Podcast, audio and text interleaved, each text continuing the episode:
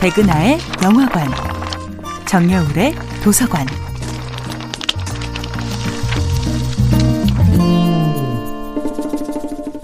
안녕하세요. 여러분과 아름답고 풍요로운 책 이야기를 나누고 있는 작가 정여울입니다.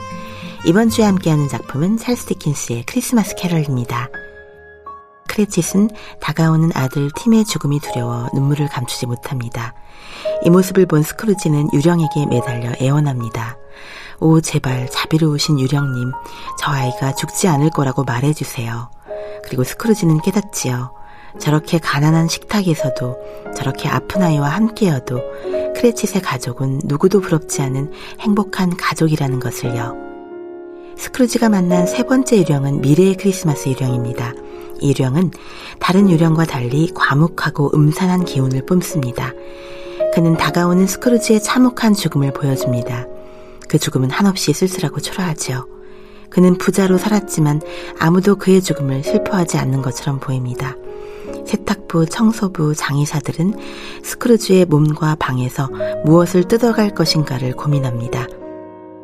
그들은 스크루지의 커튼을, 스크루지의 살림을, 그것도 모자라 스크루지가 덮고 있는 호화로운 이불과 옷까지 벗겨냅니다.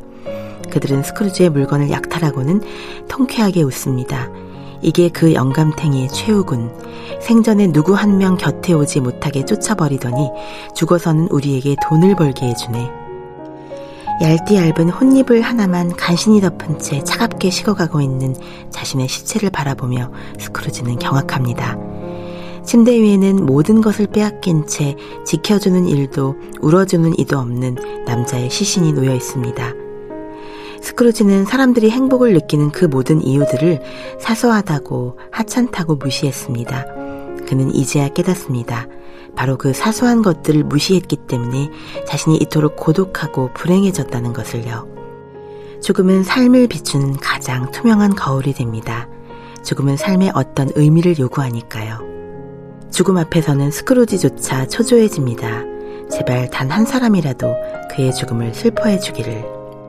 혹시 이 마을에 누구라도 이 남자의 죽음으로 마음이 움직인 사람이 있다면 그 사람을 제게 보여주세요 라고 부탁합니다. 그의 죽음을 슬퍼하는 것은 오직 크레칫과 프레드 뿐이지요. 그는 이제야 자신이 바꿀 수 있다는 것이 있다는 것을 깨닫습니다. 과거는 바꿀 수 없지만 미래는 바꿀 수 있다는 것을 그리고 미래를 바꾸기 위해서는 현재의 자신을 바꿔야 한다는 것을 깨닫지요. 정여울의 도서관이었습니다.